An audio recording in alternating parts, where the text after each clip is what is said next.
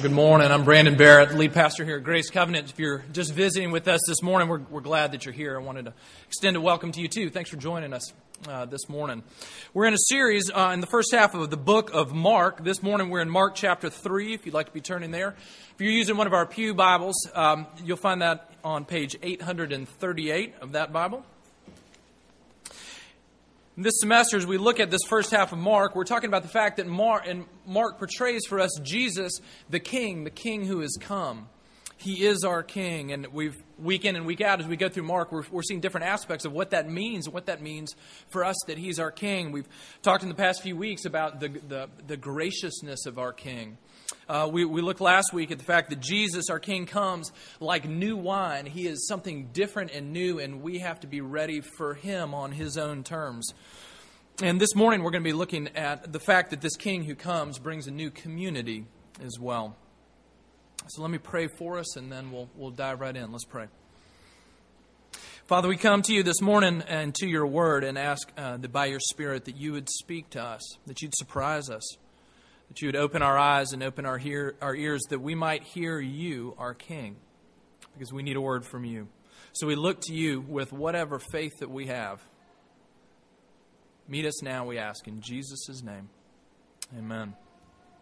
We'll spend this week and next week in chapter 3. Uh, today, we're going to look at verses 13 through 19, and then we'll skip down and read verses 31 through 35 beginning at verse 13. And Jesus went up on the mountain and called to him those he desired, and they came to him. And he appointed twelve, whom he also named apostles, so that they might be with him, and he might send them out to preach, and to have authority to cast out demons. He appointed the twelve Simon, to whom he gave the name Peter, James, the son of Zebedee, and John, the brother of James, to whom he gave the name Boanerges, that is, the sons of thunder, Andrew and Philip and Bartholomew Matthew and Thomas and James the son of Alphaeus and Thaddeus and Simon the Cananean and Judas Iscariot who betrayed him. Verse 31 And his mother and his brothers came, and standing outside, they sent to him and called him. And a crowd was gathering around him, and they said to him, Your mother and your brothers are outside seeking you. And he answered them, Who are my mother and my brothers? And looking around at those who sat around him, he said, Here are my mother and my brothers. Whoever does the will of God, he is my mother he is my brother and my sister and my mother. The grass withers and the flowers fade, but the, the word of our Lord stands forever. So we turn to it this morning. And as we jump into this, let, let me ask this question: Where, where do you, where maybe it's in the past, where have you, where has it been? Where, where do you feel most free? Most able to put your guard down, most able to be yourself, most able to be at rest. And, you know, maybe you're not even sure how to answer that question, or maybe even scared to. Maybe you feel like you've never felt that way. Maybe it hasn't been since you were a kid, or maybe like me, there are times right around 5 p.m. when I'm standing in the middle of my kitchen, and there is chaos everywhere. And I gaze off into the distance, and I can see that beautiful desert isle. And I can hear the music and see the.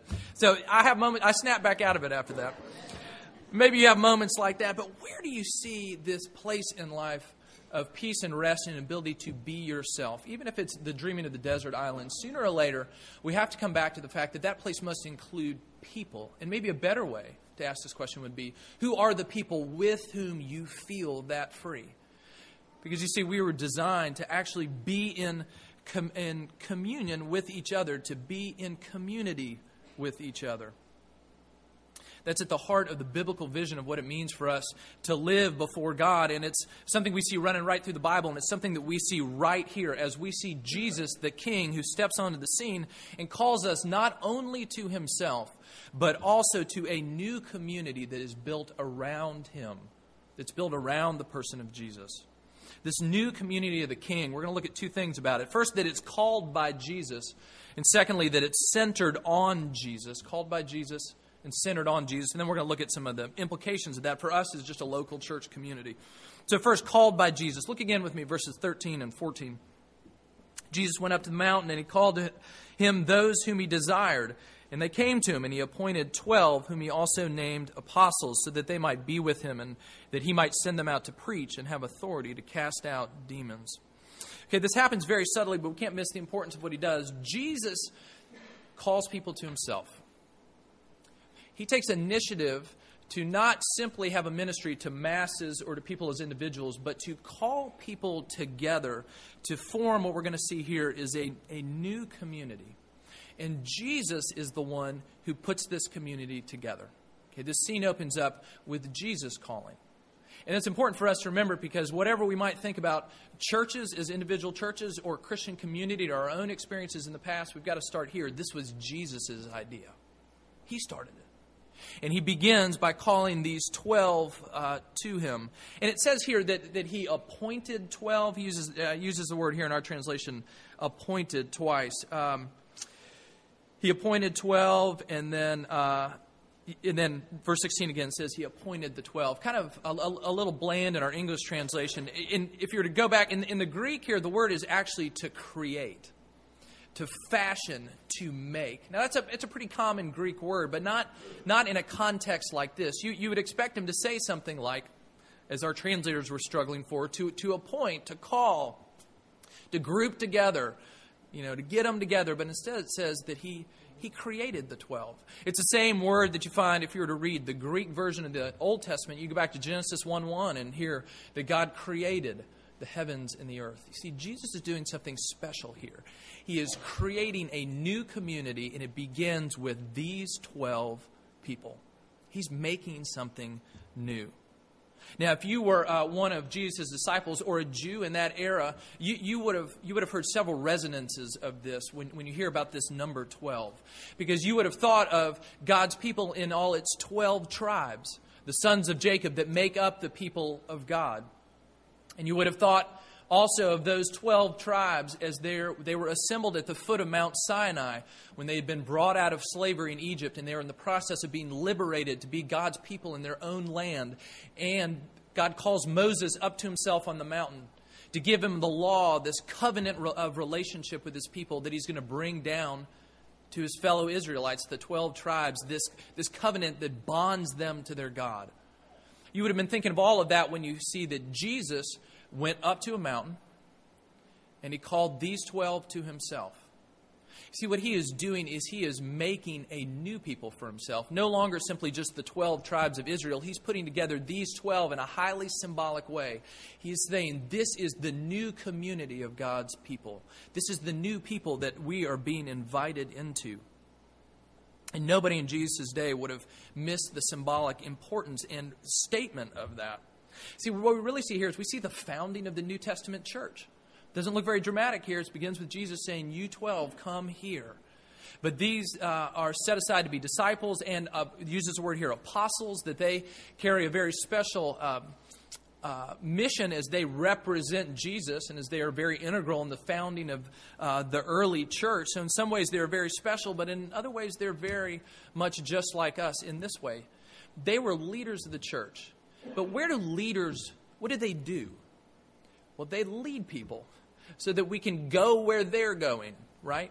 Our leaders go ahead of us. And in that way, these men represent the church as a whole. And we're going to see in a minute how God's call on them and Jesus' call on them is, in fact, the call for all of us as God's church. Uh, we see him founding this community of God's people, the church, and right here we just get a picture of how important the church is to Jesus because he's starting it here. And there's this remarkable verse in Ephesians chapter 5, verse 25. We're so often, when we think about what does it mean to follow Jesus, our first instinct as Americans and certainly as Western, Westerners is to think in very individualistic terms. It is all about me and Jesus. But here we see Jesus forming his church. And, and here's this remarkable verse. Let me read it to you from Ephesians. Paul's speaking about the relationship of husbands and wives, and he unfolds how it's really a picture of God's relationship with his people, like a husband married to his wife. Here's what he says in 525 Husbands, love your wives as Christ loved the church and gave himself up for her. Do you hear that? He's saying, just like Christ loved the church and died for her, died for the church, died for his people. Because the church, God's new community, matters to God. So it's called by Jesus. Now, this, this idea of community that Jesus is unfolding here, it's an old idea. And it's one that's not um, unfamiliar to us. We are we're made for community, and that's a theme that runs right from the beginning of the Bible and all the way through. If you think back to creation and God creating everything in six days and saying that it's good, and He creates Adam, and then in chapter two you hear Him say this: "It is not good for man to be alone." And it is not as if God created everything and created this one guy, Adam, and then thought, you know, there is just a hole in creation. I wish I could put my finger on what exactly it is. What's he doing? He's illustrating in that context for Adam and for us that we were made for community. This, what he goes on to do, has huge implications for marriage. He creates Eve, it gives him a wife, but it has huge uh, implications for community as well. He's starting the human race here because we are not meant to live in isolation, we were meant to live in community. And just think how easy it would be for God to say, Look, Adam, I've given you all of creation and I've given you myself. Is that not enough? But you see, God made him with a, with a, with a further need that we would need other people. God, in his infinite humility, making us that we might be drawn together in community. It's hardwired into who we are. And we see it in other places in the Bible too. Think back about Abraham, this man who's called out of this pagan background, and God comes to him and says, I'm taking you to a new land. And Abraham, I'm going to give you sons and daughters and descendants like the stars of the sky, like the sands of the seashore. I'm going to make a great nation out of you, and you will be a blessing to all nations of the earth.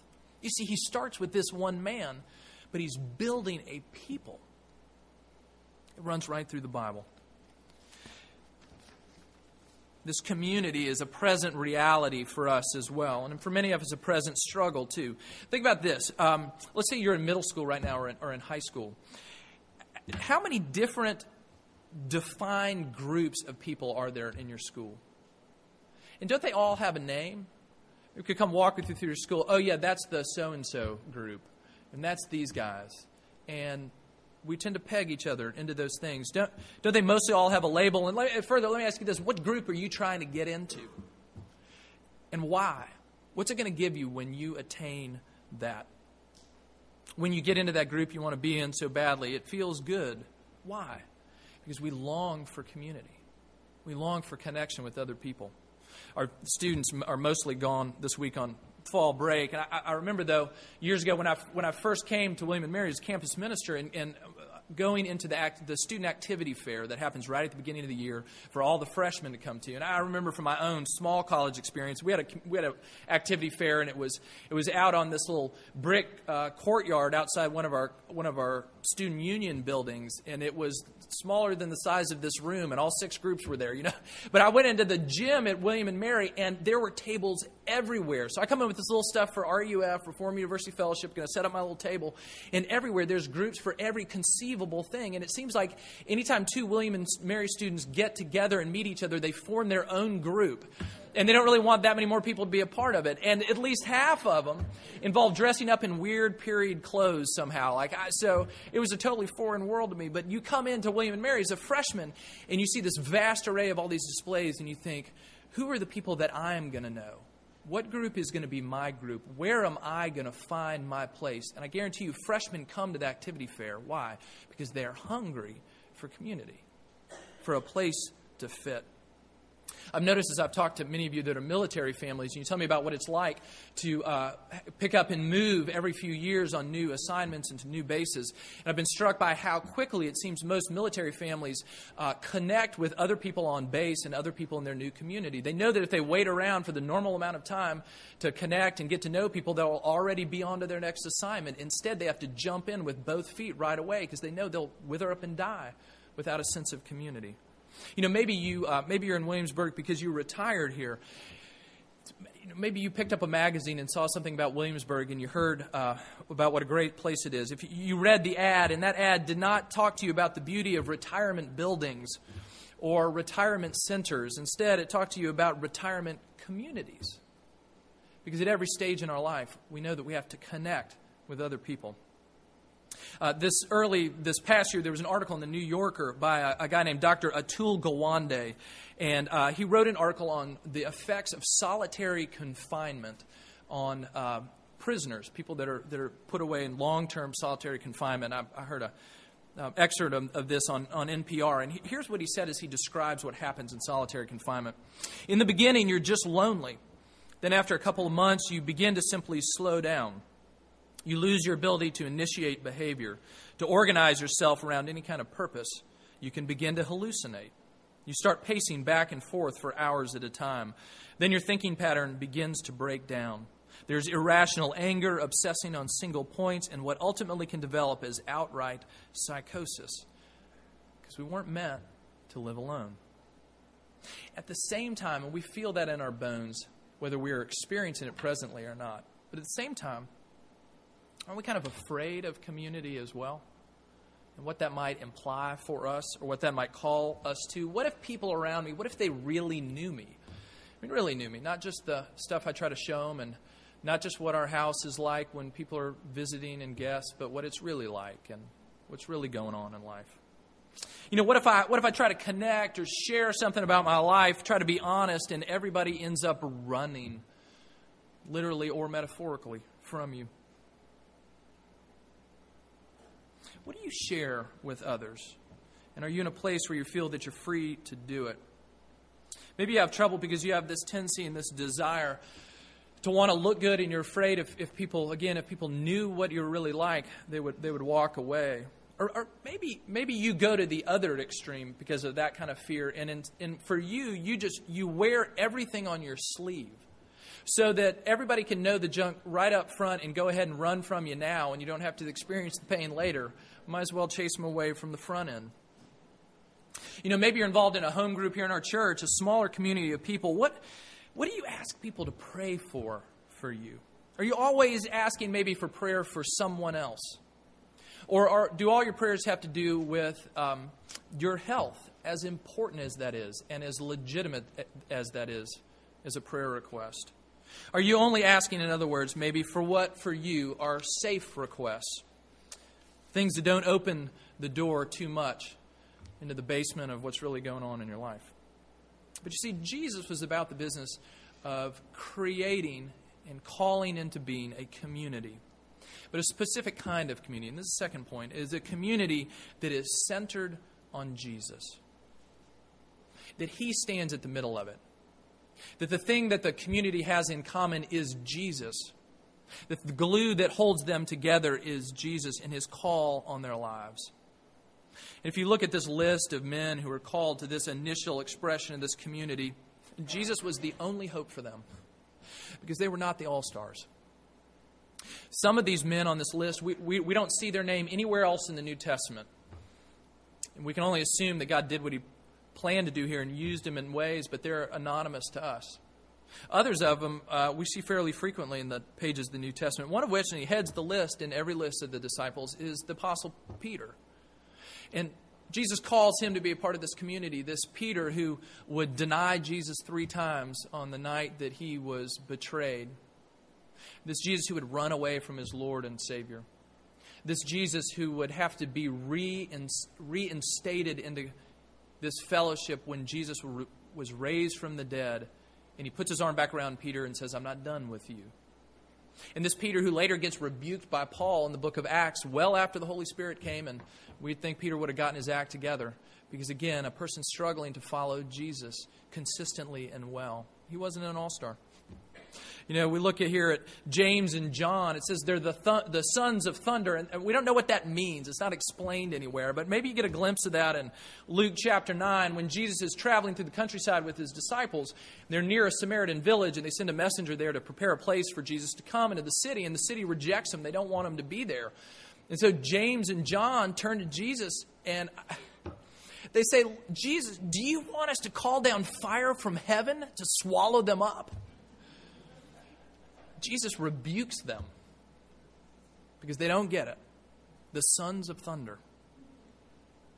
And this list even includes uh, Judas Iscariot, the one who would betray Jesus the one who would seek to undermine and undo what is happening here as God is building his people. And ironically, it's his very act of betrayal that God uses as a part of sending Jesus to the cross that he might die, that we might be redeemed, that this community might live and live forever.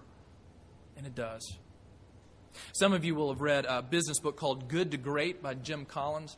And he talks about, as he did a long range study of, of a lot of different companies, about what what took good companies into being great companies. And he talks about the characteristics of this. And one of the things he talked about in, in the leadership and the personnel in the company is he talks about the principle of getting the right people on the bus. That you have to have the right people working for you. You have to choose them well. And Jesus did not get the right people on the bus. And it's not because he wasn't a good leader, but it was in order maybe that those people would know that the point is not that he's got the right people on the bus, but we have the right people, the right person driving the bus. That we have the right one who is steering this community. These, these men could never get away from the fact that the only thing holding them together and propelling them forward and giving them success in their mission was Jesus. He was the one. This community is centered on Jesus. Look at what he says he is doing with and for them. He calls them and he says, uh, for this reason, verse 14, that they might be with him and that he might send them out to preach and have authority to cast out demons. First, he says he's calling them to be with him. That is not a means to an end. That is Jesus' end game for them. You're going to come be with me. Period. That, that's not going to stop. You know, when in Jesus' day, other people known as rabbis, just the great teachers, people would flock to these rabbis and want to follow them so that they could learn what the rabbi had to give them, and so they could then go be a rabbi themselves and gain disciples of their own. And maybe, who knows, one day even become more famous and more well known than the rabbi who trained them. But Jesus says, No, no, no. I want you to come and be with me uh, with me that, that doesn't end. There is no, we're training you now and sending you out and you leave me behind. There is no leaving our Savior. We are bound to Him. And for us, as followers of Jesus, this is His call on us too, that we would be bound to Him as well, that we are called to be with Him. And this being with Him was a radical call for them. Look at, again, down to verses 31 through 35. What happens there? Jesus' family gets wind of what's been happening in Jesus' ministry, and they think he's, they think he's just lost it. And so they come to quietly get him and bring Jesus home where he won't cause any more trouble. So they come to the house where he's with his disciples, teaching them, and they knock on the door, and the word spreads through the crowd. You know, your, your mother and your, and your brothers are outside waiting, and they're expecting Jesus to get up and go uh, see, as a good, dutiful son would do, go see his mother and his brothers. And instead, he looks around. He says, No, no, no, look around. He who does my Father's will, he who is here with me, he, he is my mother and my brother and my sister. He looks around and he says, No, no, no, this is my new family. When he says, Come be with me, he is inviting us into a new community that is a new family then when we come together as followers of Jesus, even in a, in a local church like this, as we represent Christ's body here in Williamsburg, as we share in connection and fellowship together, it is to be like that for us. It is to be a new family. Now, for many of us, that doesn't really sound all that radical. Because maybe our parents, our families of origin are hundreds of miles away and we've moved three times and it's it's a long time in our past, and we're used to only seeing them twice a year anyway. But you see, in Jesus' day, people didn't move that far away from their families, and they had family obligations that were so much stronger and so much more a part of the social fabric than ours. When, when Jesus' followers would have seen this, they would have been scandalized.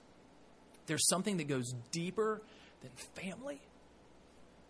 Jesus says, yes, being connected to me and being connected to my people all of these things, when it talks, when we see Jesus and hear him talking about being with us and us being with him, we're very much used to this idea that that being that following Christ is about me and Jesus. Uh, it's about my own personal devotional life with God. It's all about what He did on the cross to save me from my sins. Okay, and He did. But you see, everything in the Bible has a community focus first. When he talks about being with me, so that you might be with me, uh, maybe, maybe one of you will think of an exception. You can tell me after the service, but I cannot think of a single time in the entire, uh, in, in anywhere in the Gospels, that Jesus spent one on one time with any of his disciples. It never happens one on one. Sometimes it's three on one. Sometimes it's Peter, James, and John. The closest I could get was John 21. It, after Peter again has betrayed Jesus, Jesus, when he reinstates Peter, you get the impression that they're walking alongside the, the lake, and he, Peter looks back over his shoulder and says, What about him? pointing back at John. So, okay, so m- maybe they were having a chat by themselves there, but that's it. That's it.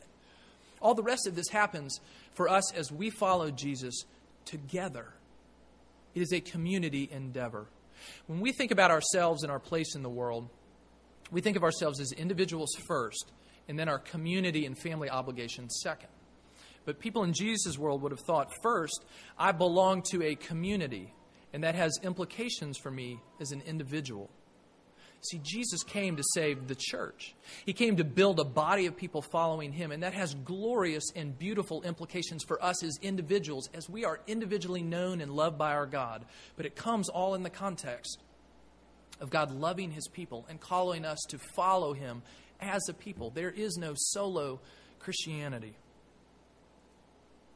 So he says, Come and calls him to two things to be with him, but then, then it says not only be with him, but go with him. If you've noticed, every time we turn around the book of Mark, we're never very far away from Jesus' call to us to mission, to service of him, to going out into the world. And that's exactly what he does here when he says that set them aside so that they might be with him and that he might send them out to preach and have authority to cast out demons. He sends them out in the towns around that they might bring the good news of Jesus and the healing and the power of Jesus to the world around them. Now, we're, we're going to talk uh, in future weeks about uh, what he talks about about casting out demons. It happens in several places in the book of Mark, and it's a main theme for Mark that Jesus has power over everything, including the powers of darkness. We'll talk more about that.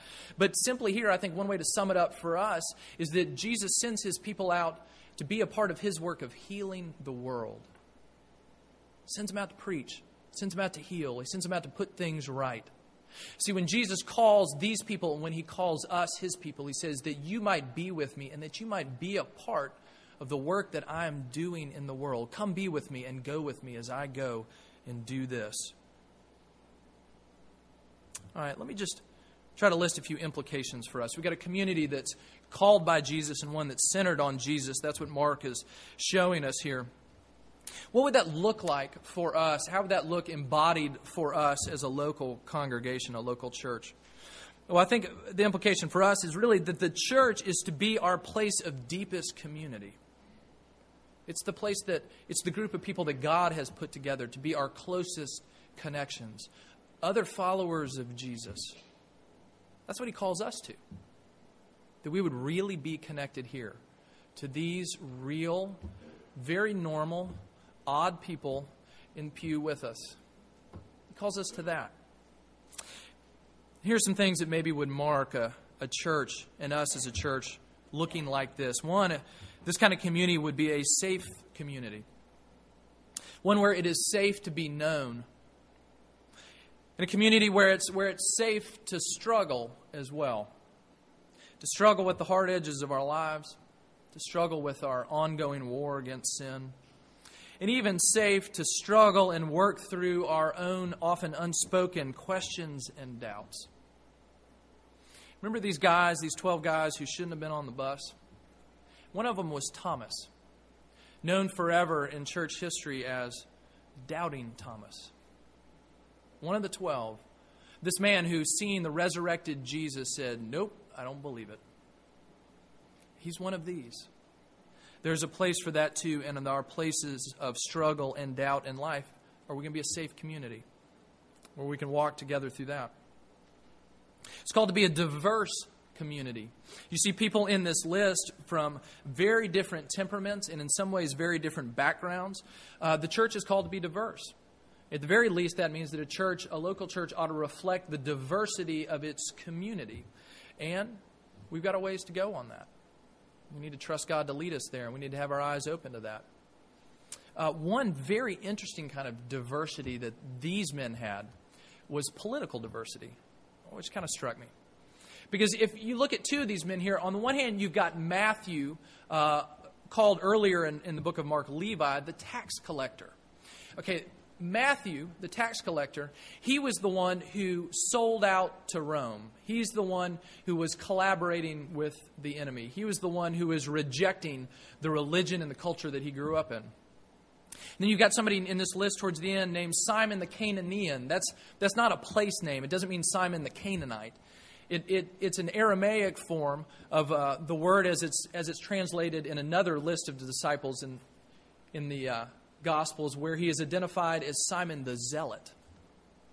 Now, it's possible that that just means he was somebody who's especially zealous for God's law and for God's honor. But it also was the designation of a, of a political group in Israel as well, the Zealots, who had given themselves to the overthrow of Rome. So, on the one hand, you've got this incredible uh, political conservative. On the other hand, this incredibly liberal political tax collector, both in the same church, both in the same group of 12. You see, he is calling people from all kinds of backgrounds and all kinds of connections into a new community where they are defined now, first and foremost, by their relationship to Jesus. Safe community, diverse community. It's an intimate community. It's like family. It is family. For some of us, maybe the family that we never had. Your family are the people, by and large, who know you, at least for one window of your life, the very best. And they are the people to whom you have obligations that don't disappear when you move away. As a church family, is that our experience here? That this is a place where we're really known and where, where we really, in a very healthy and right way, feel that sense of obligation to each other. We're family, we're connected.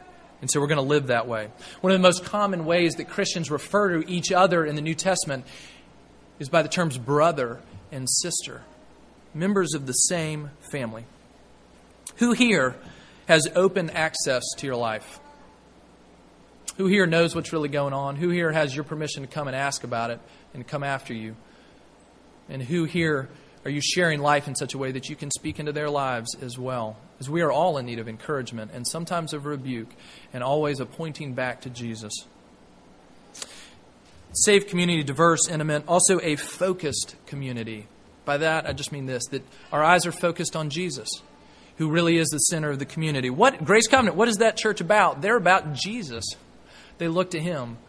They really want to build their lives around Him. They really want to give their lives to serving Him, to knowing what He's about, and therefore going where He goes, wherever that might be. A focused community. And then finally, that we would be a community of tangible hope. That we are a community because we know Jesus, we have hope a hope that girds us up, a hope that cannot be destroyed or shaken away. We are in the hands of our God, and so we can have hope every moment of our lives, and we can have hope that we bring to the world around us. Not simply just kind of this wishful world of one day, wouldn't it be nice if everything turned out just right? But the hope of we have a risen Savior even now seated, seated at the right hand of the Father in power. Our God is reigning and for us, and He holds us in His hands. We can be a people of hope in the middle of a very dark and hopeless world. We get a picture here of a community that's called by Jesus and centered on Him that would have these kind of characteristics. May we be that more. That is what Jesus is calling us to. Let's pray. Father, we do pray uh, that you would meet us not simply as individuals, but as a community, your people. Would you knit us together? Would we be a place that truly is safe and diverse and intimate and focused, and one that knows hope and offers it to the world around us? For you are our hope, and it's to you that we look. And we pray this in the name of Jesus. Amen.